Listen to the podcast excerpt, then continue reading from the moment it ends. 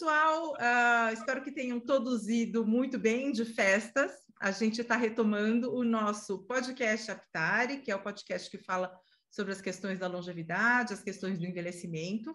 E nessa nossa primeira conversa do ano de 2022, a gente é, vai falar sobre um dos congressos mais tradicionais de geriatria e gerontologia no Brasil, que é o GERP, o Congresso Paulista de Geriatria e Gerontologia. E para falar sobre esse evento tão especial, é, a gente convidou o doutor Maurício de Miranda Ventura. O doutor Maurício, ele é geriatra, ele é presidente da Sociedade Brasileira de Geriatria e Gerontologia, Seção São Paulo, e ele também é presidente do 12º Congresso Paulista de Geriatria e Gerontologia, o GERP.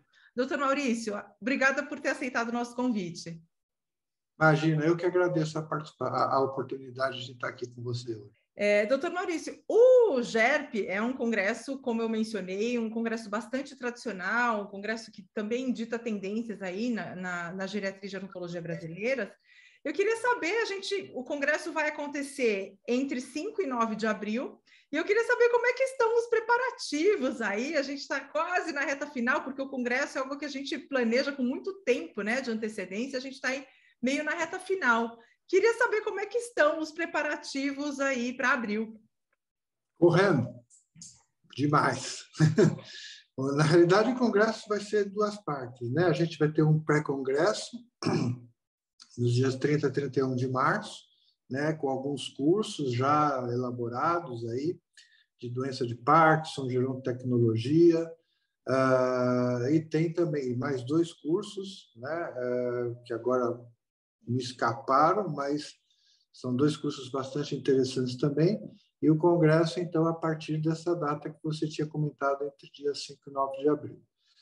Vai ser um congresso online, né? Infelizmente, a gente não conseguiu fazer presencial por conta da questão da pandemia. Eu tinha muita vontade de, há um ano atrás, que esse fosse o primeiro grande evento presencial da geriatria em 2022, mas infelizmente a gente não, não conseguiu fazer isso, né? E é um congresso, é, é, assim, tem muita coisa nova, é, a gente vai discutir muito a questão da diversidade, tem muitos temas novos que estão, muitas especialidades ou subespecialidades da geriatria que estão aparecendo por aí, a ortogeriatria, a oncogeriatria, né? são especialidades aí que estão aparecendo, então são temas que a gente vai, vai distribuir um congresso bem, bem distribuído em relação às questões da geriatria e da gerontologia, né? Então, é um congresso que vai ter... Uh, tem gosto para tudo. Aí, se Deus quiser, nós vamos agradar gregos e troianos, com a temática bem ampla e bem diversificada. Fazer um congresso já é algo... É é uma tarefa hercúlea, né? Porque são muitas variáveis, é muita gente envolvida, tem a questão de patrocínio, tem muita coisa, né? É, isso num congresso presencial. Num congresso online, eu acho que isso, isso se potencializa, né? Então, quais foram as principais dificuldades que vocês estão encontrando aí para organizar um congresso, que é um congresso muito importante, né? um congresso muito grande, é, num formato online? Olha, você sabe que, a, que assim, acho que a questão do online veio para ficar, né? Não é uma coisa que vai é, desaparecer mesmo com o fim da pandemia, né? O, o, Congresso Online tem algumas vantagens, assim, a um custo muito menor, você consegue chegar mais longe.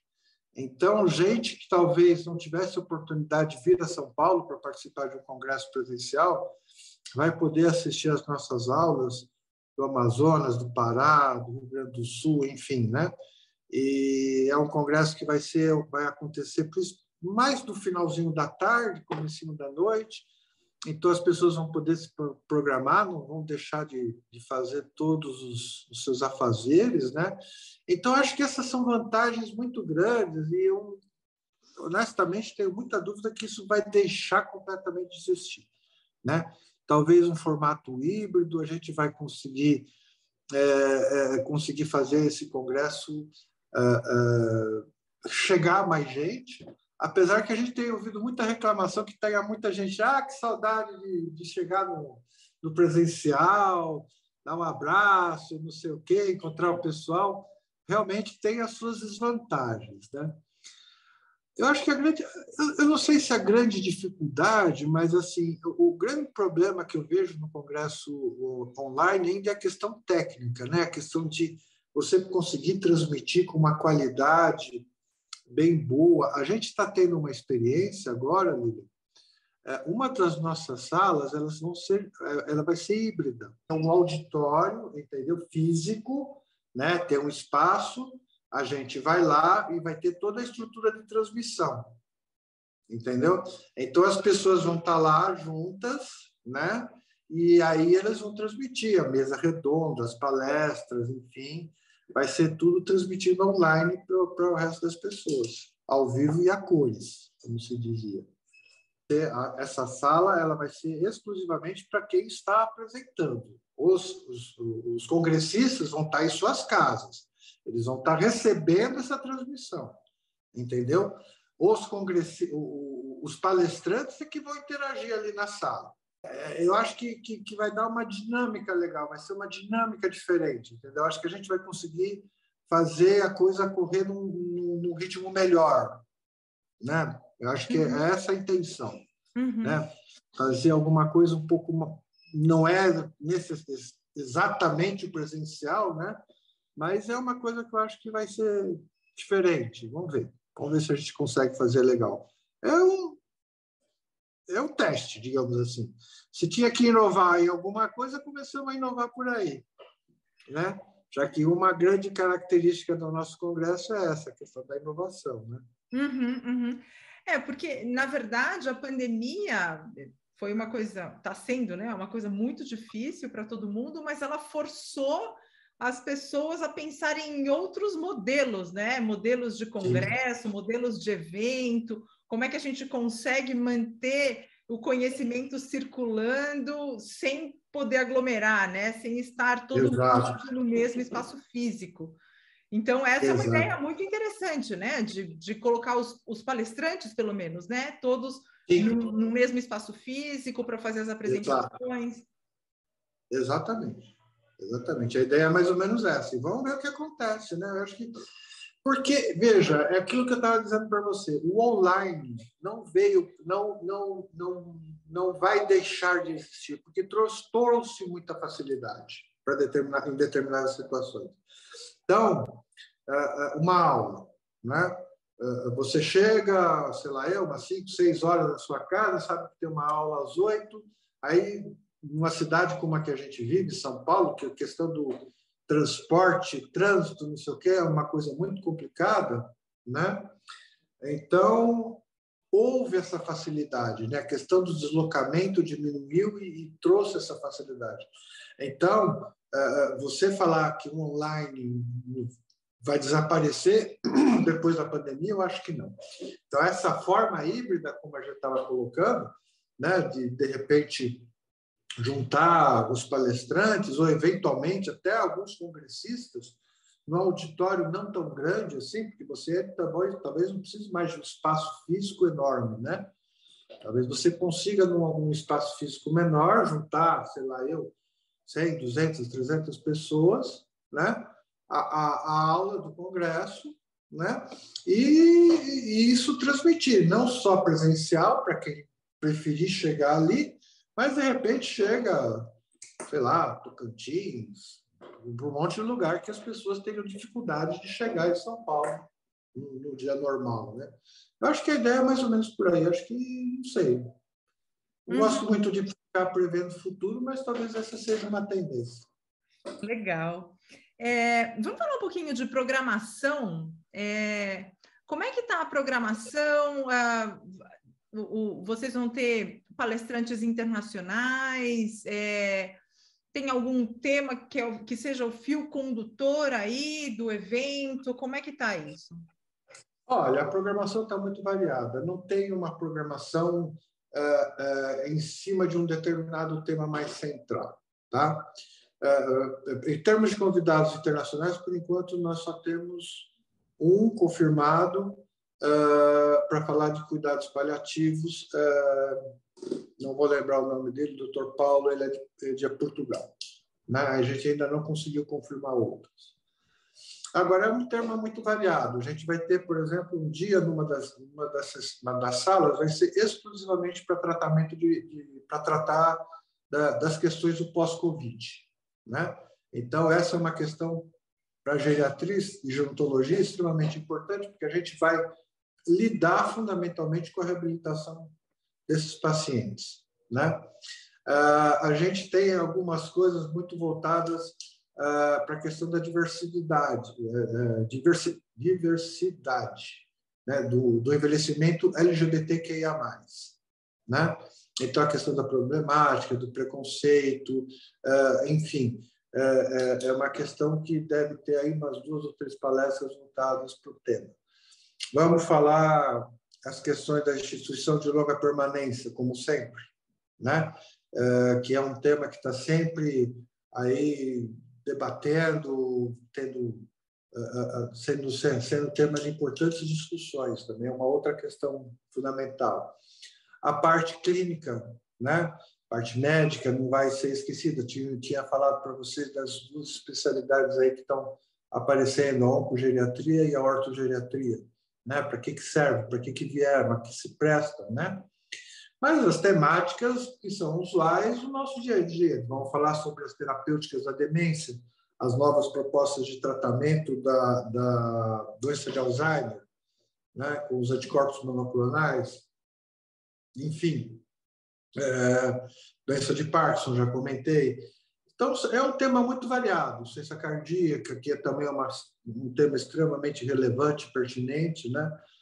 A gente vai ter os temas livres, como sempre, a área de exposição, né? A gente vai ter a premiação, né? Do, do, do, do dos trabalhos, dos melhores trabalhos, né? Então é, é uma outra coisa que sempre a gente considera como muito importante aí é o, é o espaço que o congressista tem para divulgar a sua ação, divulgar o seu trabalho, né?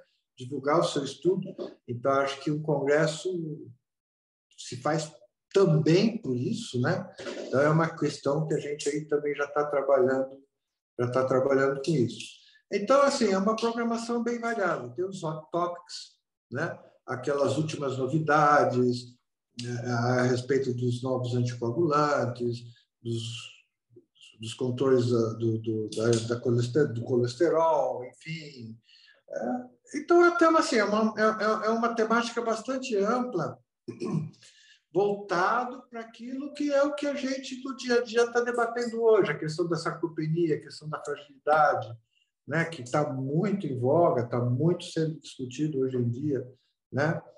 E então é isso, a gente vai ter realmente uma, uma, uma, uma, uma grade bem variada que eu acho que tem uma tendência a agradar boa parte dos, dos, das pessoas, dos nossos congressistas, não somente os geriatras, mas também os especialistas em gerontologia. Uhum. É, eu já acompanho o GERP há bastante tempo, né? A Aptari faz 10 anos esse ano, então já participei de pelo menos uns cinco GERPs aí. É, e eu percebi que uma das coisas que tem mudado bastante na grade, né, na programação, é que tem se dado mais espaço às questões gerontológicas. Lá atrás, era bem uma questão médica, né? A gente falava das questões clínicas e tal, e hoje já está se falando de, de coisas mais um, menos relacionadas à medicina em si, né? Então, a gente está falando de diversidade racial, diversidade de gênero, a gente está falando do idoso trans, né? Então, é, isso é uma coisa que é muito interessante de ver como isso está evoluindo, né? Como as discussões elas estão se tornando mais amplas. É, você, você vê essa mudança na programação, a inclusão desses temas na programação como uma prova de que o envelhecimento está começando a habitar outros círculos de discussão? Com certeza, entenda assim, a saúde não é uma coisa exclusivamente clínica, né? A gente tem que entender a saúde como uma coisa muito global, né? Não é só o bem-estar físico, não é só a frequência cardíaca, 80 batimentos por minuto, a pressão 12 por 8 Envelhecer bem, envelhecer com saúde envolve uh, aspectos muito amplos, né? Então, todas essas questões Você colocou a questão racial, sim, né? Acho que é uma essa questão da diversidade tem assumido uh, um papel cada vez mais importante, né, no nosso dia a dia, né? Uh, mas você veja que a gente não fala, não é isso só. A gente, quando, quando, quando a gente coloca um tema específico de saúde, colocar para você osteoporose, né? Quer dizer, o nosso foco né, não é só a questão do tratamento clínico. Claro, o uso de medicamento tem o seu papel, é importante. Né? Mas você também tem que entender o envelhecimento né, de uma forma mais ampla. Quer dizer, a, a nutricionista tem o seu papel nessa questão. A fisioterapeuta tem o seu papel nessa questão. Quer dizer, o geriatra sozinho não, não é ele que vai promover a saúde ou o envelhecimento saudável do idoso. O geriatra sozinho tem o seu papel, a fisioterapeuta tem o seu papel. Quer dizer, faz parte da formação do geriatra esse conceito de avaliar de uma forma global o seu paciente. Né? É, é, é isso que eu acho que faz a grande diferença entre o geriatra e os demais especialistas. Né? Quando, quando a gente fala do cardiologista, ele é um especialista treinado em avaliar problema do coração. Mas o geriatra ele tem que saber problema do coração inserido dentro do contexto de vida do paciente, né? que pode estar sendo influenciado por questões sociais, psicológicas, emocionais, né? e saber né, para onde uh, levar essa pessoa para tentar conseguir chegar num, numa situação de bem-estar para ele. Quer dizer, se ele precisa de ajuda de um psicólogo, ótimo, temos que, fazer, temos que trabalhar isso. Fisioterapeuta, nutricionista, né? O idoso é um indivíduo muito complexo. O idoso é um indivíduo muito, muito grande, quer dizer, é, amplo, né? A complexidade do idoso envolve muita coisa. Então, se a gente acha que como médico a gente vai conseguir resolver tudo, não vai. Então, ter esse raciocínio, ter essa integração, né, que eu chamo, que acho que é importante, entre os profissionais, os diferentes profissionais, eu acho que na questão de, de, de, da promoção do envelhecimento saudável é fundamental. Não dá para você pensar em envelhecimento saudável do idoso sem integração multidisciplinar. É impossível a questão multidisciplinar é algo que já, já faz parte né, da, da, dessa, desse manejo do paciente idoso, né, a geriatria a gerontologia, mas a inclusão de temas como diversidade racial, como diversidade de gênero é algo novo, né? Então, isso é. eu não via lá atrás, né? É, então, eu queria saber como é que isso entrou na pauta, né? Como é que a comissão científica sentou e falou: é importante a gente falar disso por, que, por que, que se tomou esse passo? Porque pode ser que muitos profissionais olhem e falem, hum, mas isso não influencia muito na forma como eu vou tratar o meu paciente ou na forma como ele, ele vai encarar o próprio envelhecimento. Como é que foi essa decisão de incluir esses temas na grade de um congresso científico? Olha, você veja que isso não é exclusividade da seção São Paulo. Você veja que a própria Sociedade Brasileira de Geriatria e Gerontologia, recentemente, talvez uns dois, três meses atrás, né, teve uma webinar exclusivamente voltada para esse tema, quando do lançamento do livro a respeito do, do, do envelhecimento LGBT, LGBTQIA+. Né? Uh, um, dos, um, dos, um dos participantes dessa, dessa, dessa da, da elaboração desse livro foi o Diego Miguel, que é um, do, um dos nossos diretores.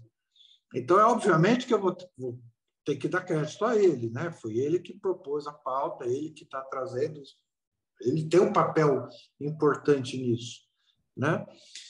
Agora, veja, não é só ele, ele está trazendo para a gente uma coisa que a própria sociedade já está refletindo. Quer dizer, o que a gente está tá, tá, tá, tá discutindo em relação à questão do envelhecimento, né, é um pedacinho daquilo que a própria sociedade já está é, é, é, conversando a respeito de uma forma mais ampla. Quer dizer, a Sociedade Brasileira de Geriatria e de São Paulo simplesmente está trazendo à tona a nossa nosso quinhão de contribuição, que é a questão do envelhecimento dessa população. Né?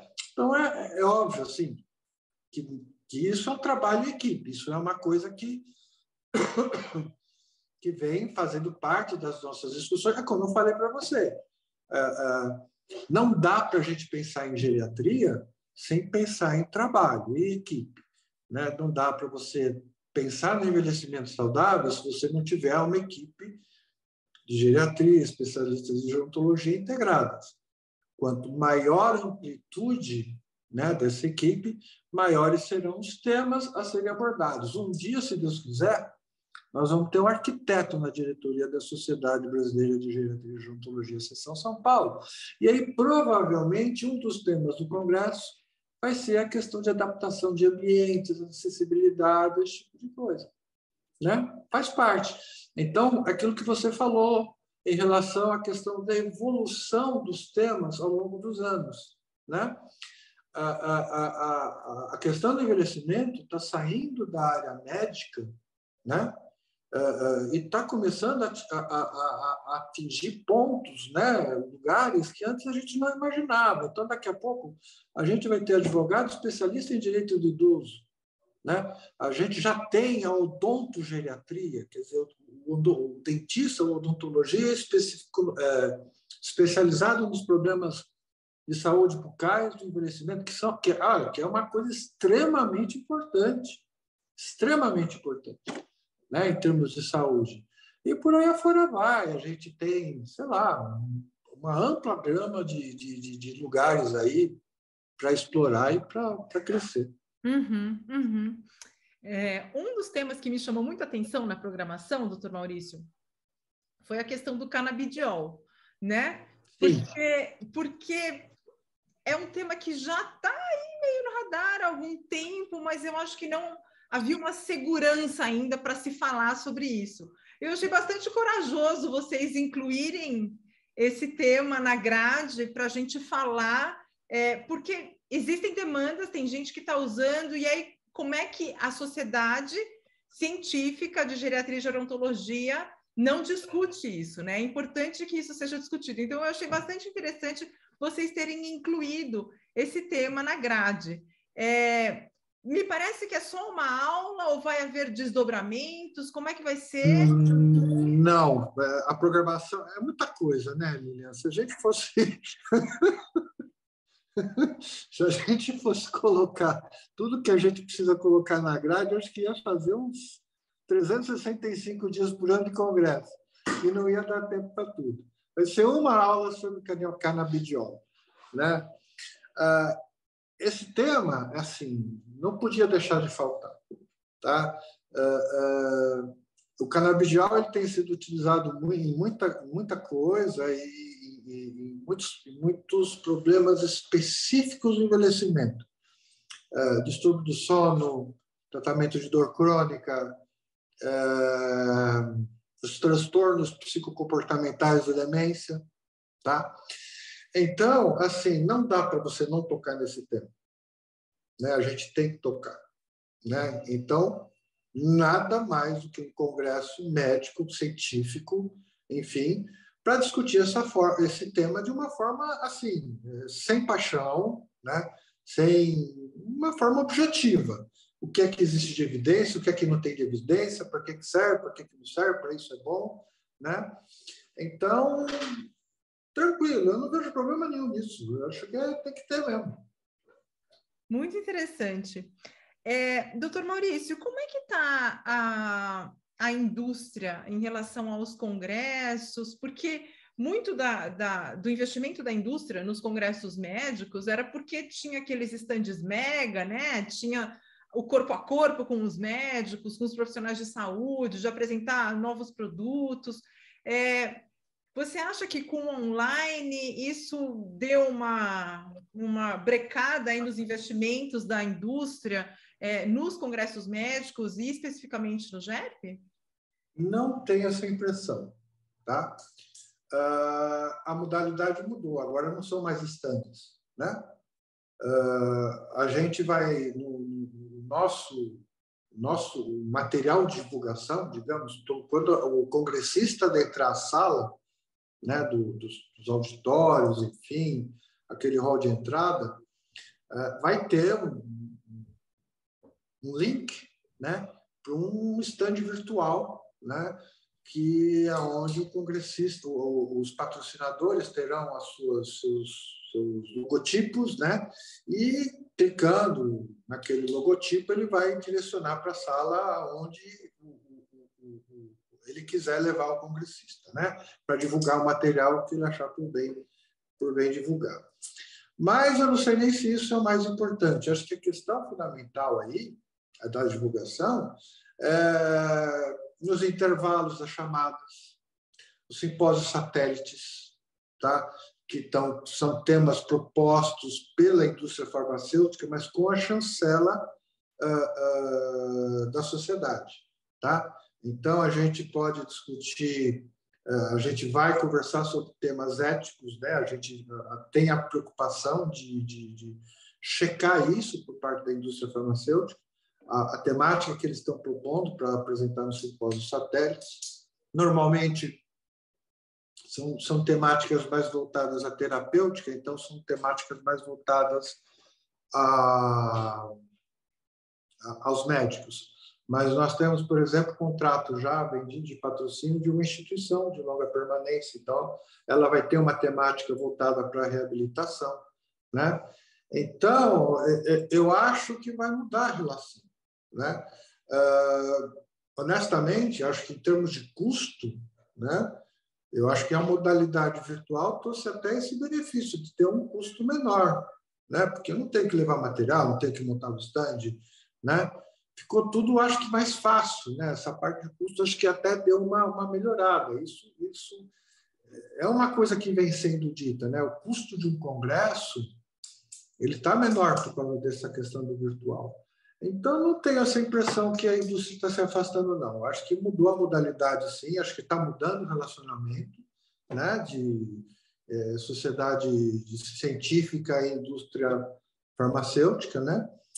Mas eu acho que, que, que é isso. Acho que tem vantagem, está tendo vantagem para os dois lados, entendeu? Não vai ter o corpo a corpo. Não, não vai ter o corpo a corpo. Né? Aquela oferta de material, aquele a pipoquinha no intervalo, o cafezinho no intervalo, não vai ter, né? Mas eu acho que é uma outra forma de relacionamento que eu acho que deve ter, tem com certeza os seus benefícios também. Uhum, uhum. Quantas pessoas vocês estão esperando para o GERP agora em abril? Olha, nosso congresso presencial é em torno de duas mil pessoas, né? A gente imagina Tá, até pelo, pelo, pelo custo mais em conta da inscrição, pela possibilidade de você é, é, poder chegar na tua casa no final de tarde acessar o congresso, a gente está esperando aí umas 4 mil pessoas, uns 4 mil inscritos. Nossa, bastante gente, 4 mil inscritos, acho que foi o, acho que foi o número de inscritos no, no brasileiro, né? No Congresso Brasileiro de Geriatria, É baseado nisso. Nossa, assim, nosso número costuma ser um pouco menor que o brasileiro, né? O brasileiro uhum. costuma ter um pouco mais inscritos que a gente.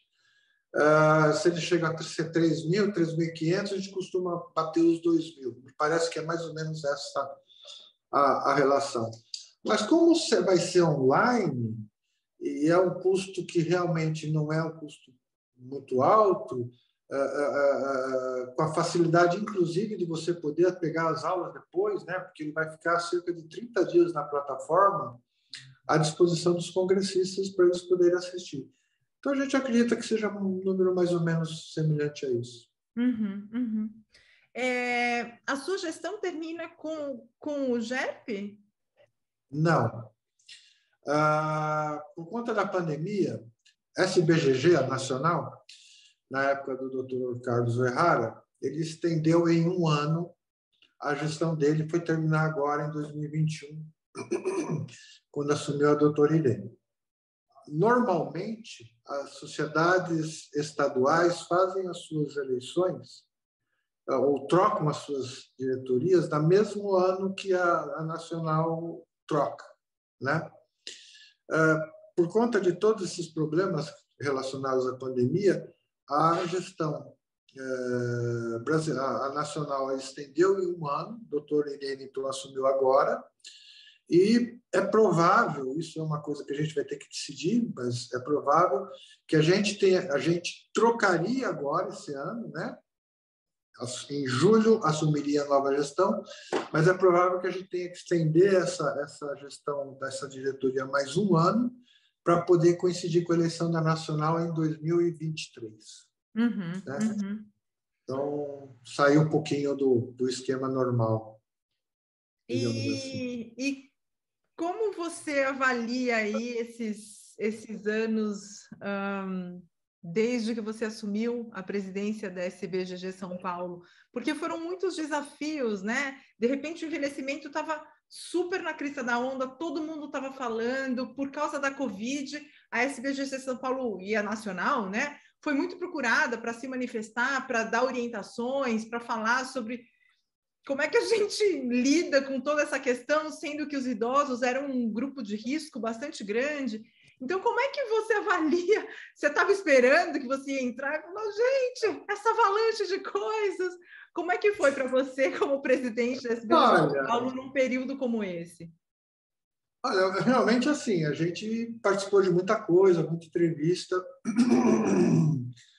mas, de certa forma, pelo fato de muitas vezes a coisa ser online, não deu tanto trabalho assim, graças a Deus, entendeu? Se fosse no presencial, eu acho que ia ser mais, mais complicado porque a gente tem os nossos dia a dia, tem os nossos afazeres do dia a dia. Então, é como a gente acabou de fazer agora, né? O pessoal chama para um evento, ah, vai ser online, então você se organiza, né? Como não tem a questão do transporte, né? Você organiza seus horários, dá uma atrasadinha aqui, adianta ali um pouquinho, pai e vai embora e consegue fazer. Então, assim, teve bastante coisa, teve bastante coisa. Participamos bastante, participamos bastante. Agora, eu não vou me queixar, não. Acho que foi até que relativamente tranquilo. Acho que não deu grande, grandes dores de cabeça, não. Eu, eu acho que o, os gestores anteriores, pelo fato de muitas vezes terem que estar presentes em determinados eventos, talvez eles tenham tido mais trabalho do que eu.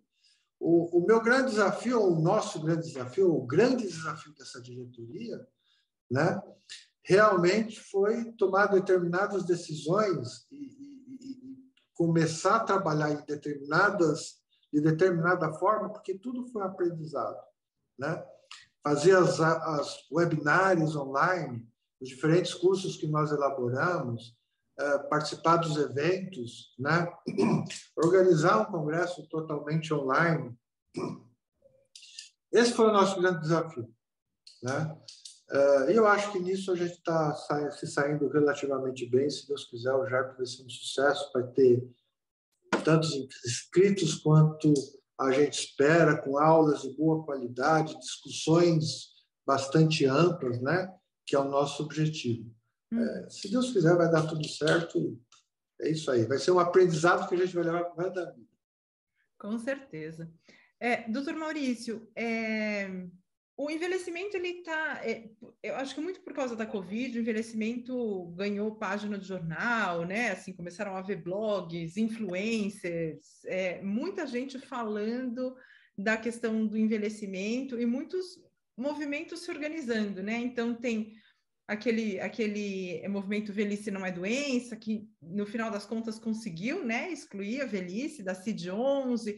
Então, a gente está vendo muitos ah, grupos se organizando, colocando novos temas em pauta, né? Puxa, o envelhecimento não é só saúde, o envelhecimento também é empreendedorismo, o envelhecimento também é a gente falar da LGBT.